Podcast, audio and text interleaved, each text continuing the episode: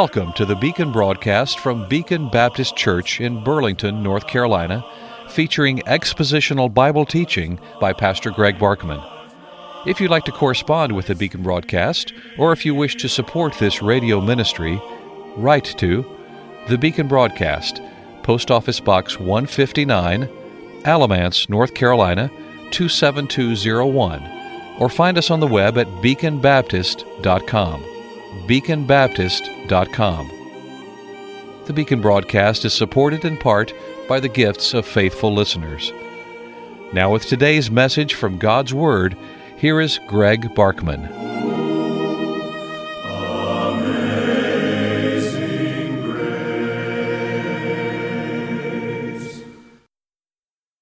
Well, yesterday we opened an examination of one of the accounts of the woman who anointed Christ with a fragrant and expensive perfume before his death and burial. And it was a wonderful act of love and devotion and sacrifice that was made by this woman to demonstrate her faith in Christ, her loyalty to Christ, her loving devotion to Christ. An act that is so significant that Jesus said it, it will be proclaimed throughout the whole world. And so we need to pay attention to something like this. If it was that important to Jesus, it ought to be important to us. Now, we saw in the broadcast yesterday that it happened at a very strategic time, namely the season of the Passover, the most important religious festival on the Jewish annual calendar. They had three major feast days, but the most important one of them all was Passover.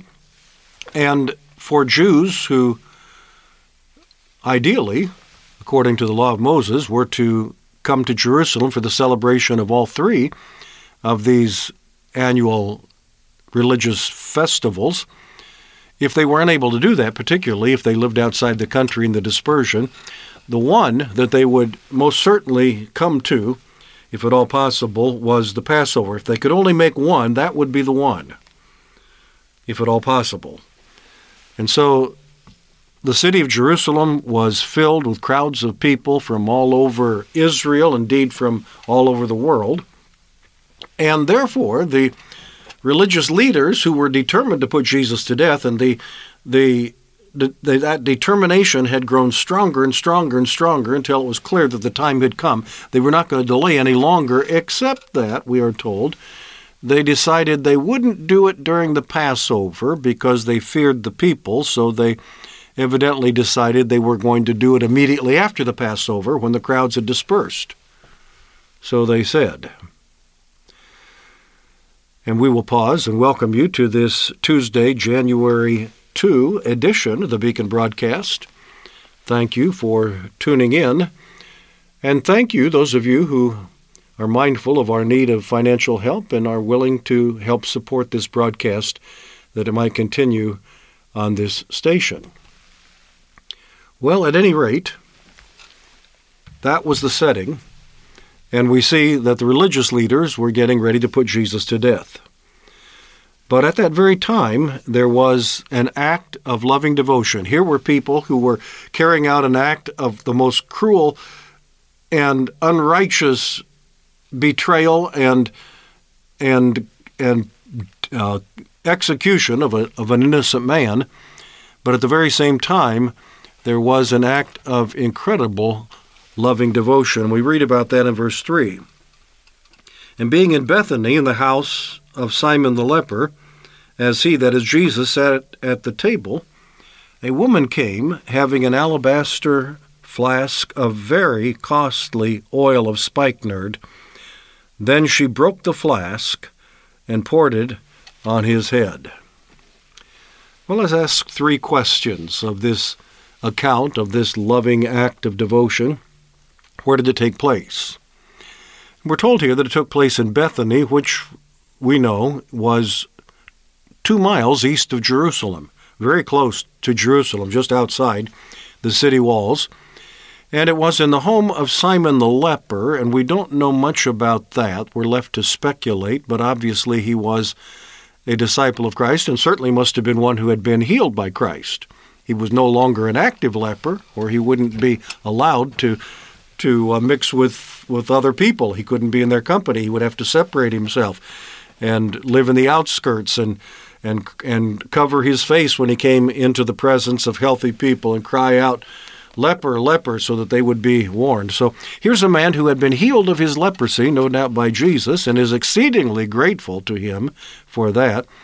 And so he has a banquet to honor Jesus. And it is at that location that this wonderful act of devotion takes place. That's the where. But now we ask the question who? Who was the one who did this?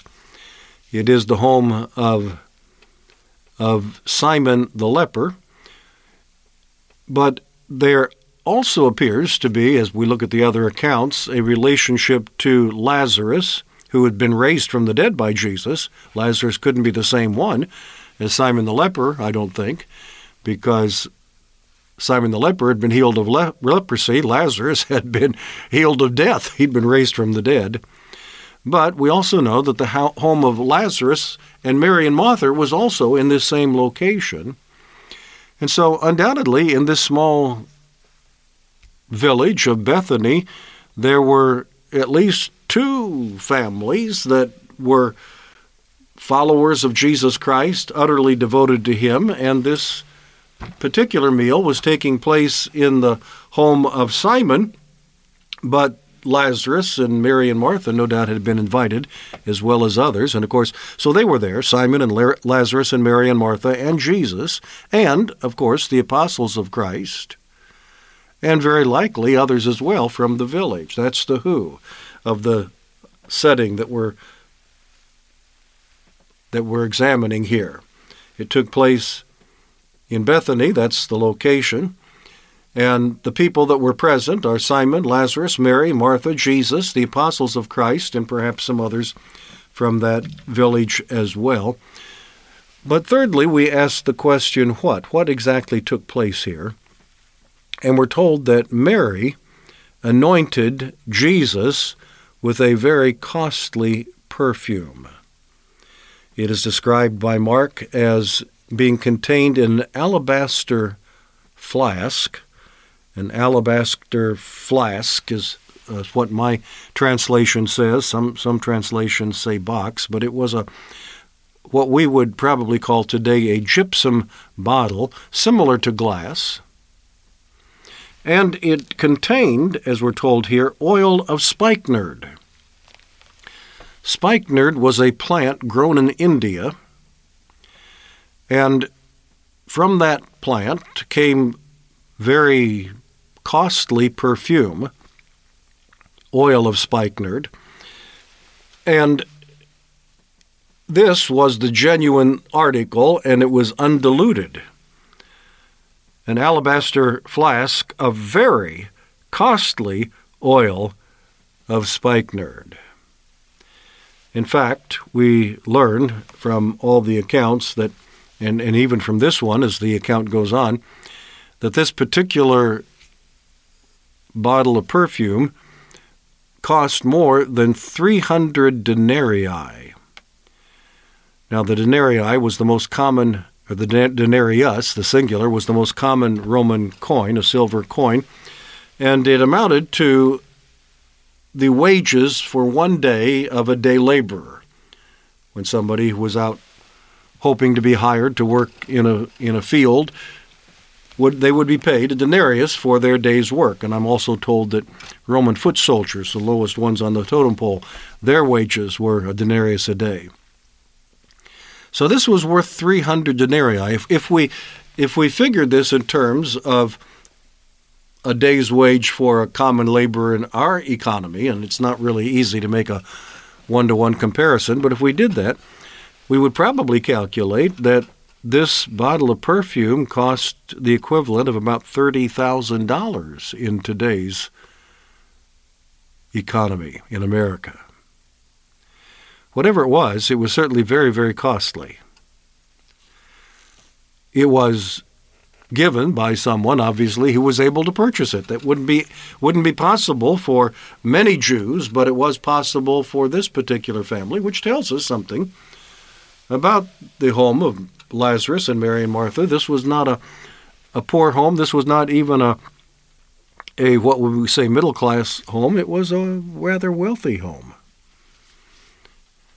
And it is surprising how many wealthy people were attached to Jesus many of whom helped support him in his ministry. That's how he was able to to uh, go from place to place and minister and have the resources that he needed to do that. He was he was doing that with a band of 12 men. That's 13 people that have got to eat every day and of course they didn't always have to purchase their meals. Oftentimes they were offered hospitality by others. But it took some some uh, some substance, some finances in order for them to go about this itinerary, itinerant ministry over the course of three years, and it was sustained by the loving gifts of people who were able to support him financially. We read about some of the women who were involved in that in, in Luke's Gospel. And so these disciples of Christ, Lazarus, Mary, Martha, were obviously well to do. And Mary had a very expensive perfume. Today, you can spend an awful lot of money on certain perfumes. I'm not an expert in this, I can't tell you very much about it, but if you buy a, a bottle of perfume that came from Paris, for example, it could cost quite a quite a bit, and it would only be a very small amount, just a few ounces at the most. But this was obviously a larger flask than that. Very expensive. And Mary took that flask, that oil, that flask of very costly oil of spikenard, and broke the flask and poured the contents on the head of Christ. She poured it all out on his head, and in, indeed, basically over his whole body, his head, his feet.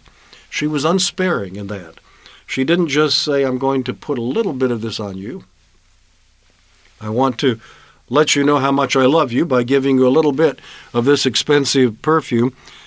She gave it all. It was an act of utter devotion, it was an act of utter sacrifice, it was an act of total commitment. She held nothing back, she gave it all. She broke the flask, she poured it all out over his head.